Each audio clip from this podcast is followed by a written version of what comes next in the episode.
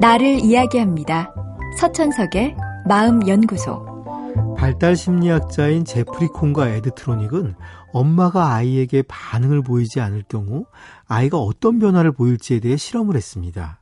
두 연구자는 9개월 된 아이와 엄마를 대상으로 아이가 노는 곳에 엄마가 함께 있되 얼굴엔 어떤 표정도 짓지 않도록 주문을 했습니다. 미소를 짓는 건 물론 작은 고갯짓이나 눈빛을 통한 반응도 보이지 못하게 했죠. 아이들은 처음엔 방안 가득 놓여있는 장난감에 큰 흥미를 보였습니다. 새로운 장난감을 마주치면 흥분해선 엄마 쪽을 바라보고 만져도 될지 괜찮은 것인지 의견을 구했죠. 아직 말은 하지 못했지만 소리로 엄마를 부르는 것만으로도 충분한 의미를 전달할 수 있었습니다. 평상시에 엄마라면 아이의 그런 행동에 분명 적당한 반응을 보였겠죠. 그런데 엄마가 아무런 표정도 짓지 않자 아이들은 의아해했고 오래지 않아 탐색 활동을 멈췄습니다. 그러고는 흥분하며 짜증을 부리고 결국은 울어버리고 말았죠.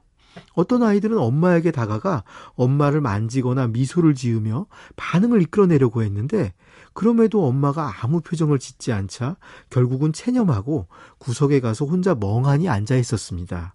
엄마와 같은 무표정한 상태에 돌입하게 된 거죠.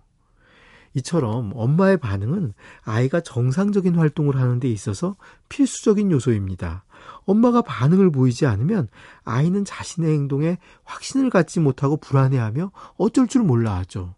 실제로 우울증에 빠진 엄마들은 아이에게 제대로 반응을 보이지 못합니다.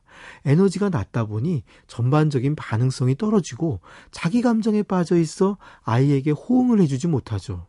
그런 엄마 밑에서 자라는 아이들은 이 실험 결과에서 보듯이 적극성이 떨어지고 짜증이 많으며 멍하니 지내곤 합니다.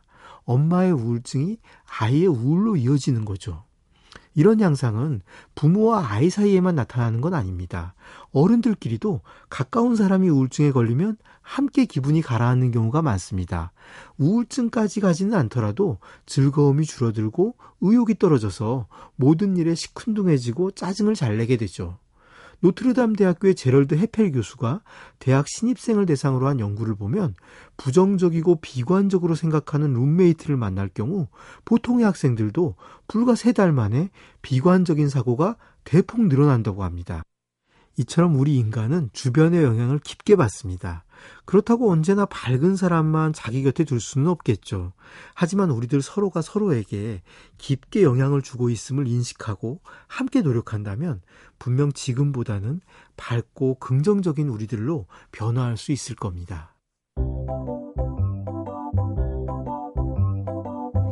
서천석의 마음연구소. 지금까지 정신건강의학과 전문의 서천석이었습니다.